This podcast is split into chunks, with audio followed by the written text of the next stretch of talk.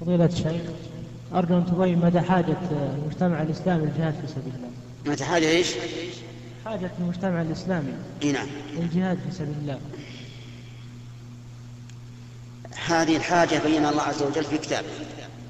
فقال وقاتلوهم حتى لا تكون فتنة ويكون الدين كله لله.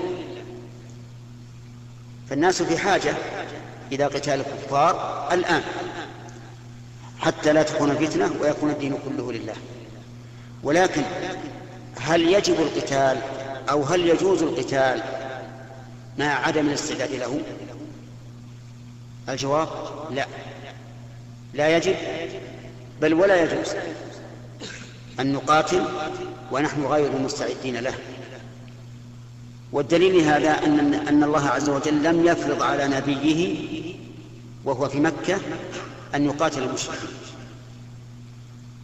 وأن الله أذن لنبيه في صلح الحديبية أن يعاهد المشركين ذلك العهد الذي إذا تلاه الإنسان ظن أن فيه خذلانا للمسلمين. كثير منكم يعرف كيف كان صلح الحديبية. حتى قال عمر بن الخطاب يا رسول الله ألسنا على الحق؟ وعدونا على الباطل. قال بلى. قال فلم نعطي الدنية في دينه؟ فظن إن هذا خذلان. لكن الرسول عليه الصلاة والسلام كان ما في شك أنه افقه من عمر وأن الله تعالى أذن له في ذلك. وقال عليه الصلاة والسلام إني رسول الله ولست عاصيه وهو ناصر. شوف الثقة الكاملة. في هذه الحالة الضنكة الحرجة يؤمن هذا الأمر. يقول لست عاصيه وهو إيش؟ وهو ناصر. سيكون نصر لي وإن كان ظاهر ظاهر الصلح. أنه خذلان للمشركين. خذلان للمسلمين. وهذا يدلنا يا إخواني على مسألة مهمة.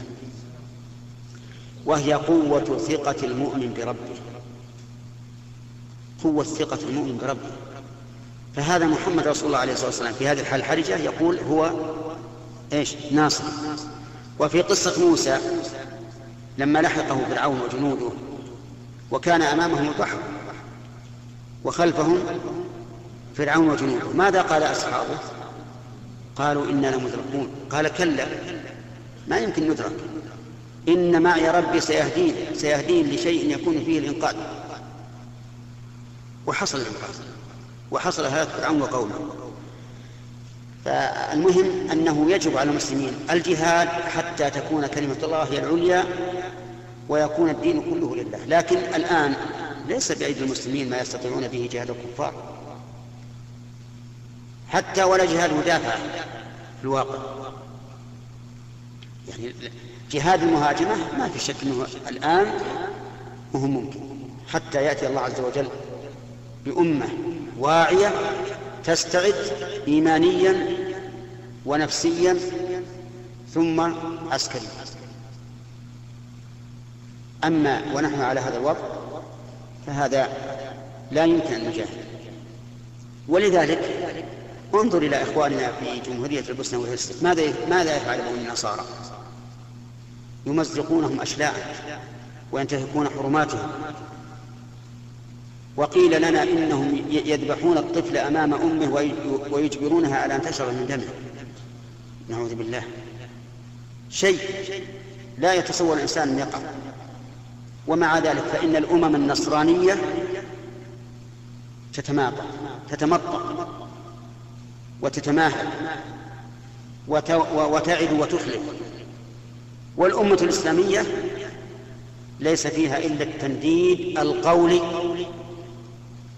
دون الفعل. وإلا فلو أن الأمة الإسلامية فعلت شيئا بسيطا مما تقدر عليه لأثر ذلك. لكن مع الأسف أننا نقف وكأننا متفرجين بل وكأننا متفرجون لا سيما بعض ولاة الأمور في الأمة الإسلامية. الشعوب معها شعور معها حركة قلبية لكن لا يكفي هذا. والله الإنسان كلما ذكر إخوانه هناك وأن الواحد منهم يعز عليه أن يشرب من المجاري الخبيثة القذرة. يعني ما يحصل هذا. إنه لا يكون الماء العذب البارد مرا حارا في في في فمه.